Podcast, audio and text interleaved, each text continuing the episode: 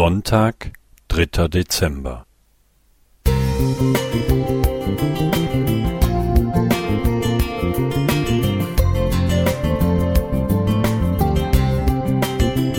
Ein kleiner Lichtblick für den Tag.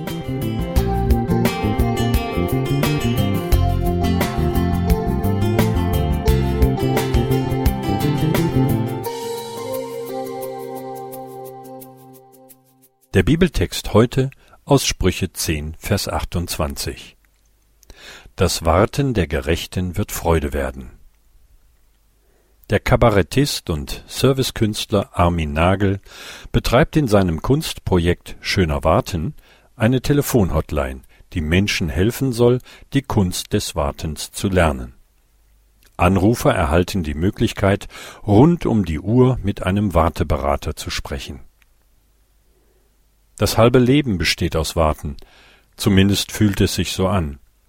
Warten an der Ampel, an der Haltestelle, an der Kasse, im Wartezimmer, warten auf den Geliebten, den Urlaub, den Traumjob, die Beförderung, die Rente, den Tod. Warten fühlt sich häufig wie sinnlos vergeudete Zeit an. Geht Warten auch schöner? Kann man die Kunst des Wartens lernen? Und wie?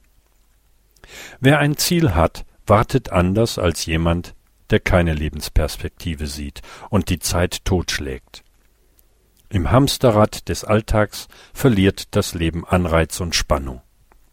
Wo Hektik das Leben bestimmt, kann das Warten entschleunigen und Anspannung lösen.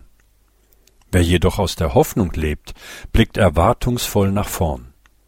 Die Zeit des Wartens ist keine Leerstelle, sondern gefüllt mit Sehnsucht und Vorfreude.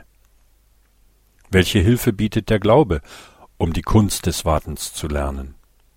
Wer glaubt, weiß um Anfang und Ziel des Lebens, das eingebettet ist in den großen Plan Gottes für diese Welt und seine gute Absicht für unser eigenes begrenztes Dasein.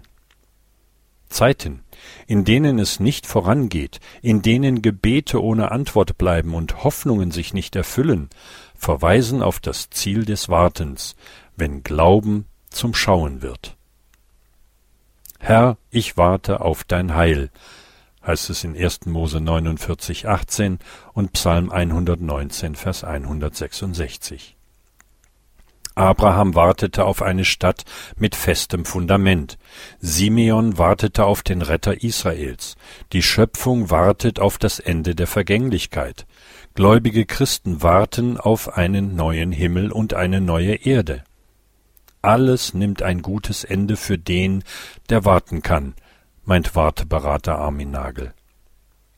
Fällt es dir schwer zu warten? Bist du schnell frustriert, wenn deine Wünsche nicht in Erfüllung gehen?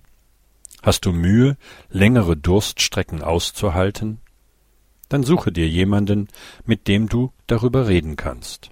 Betrachte die alltäglichen Leerstellen als Gelegenheiten, dich zu entschleunigen und in der Kunst des Wartens zu üben.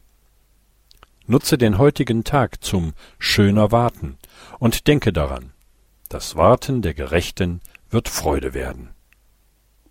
Rolf Pöhler. Musik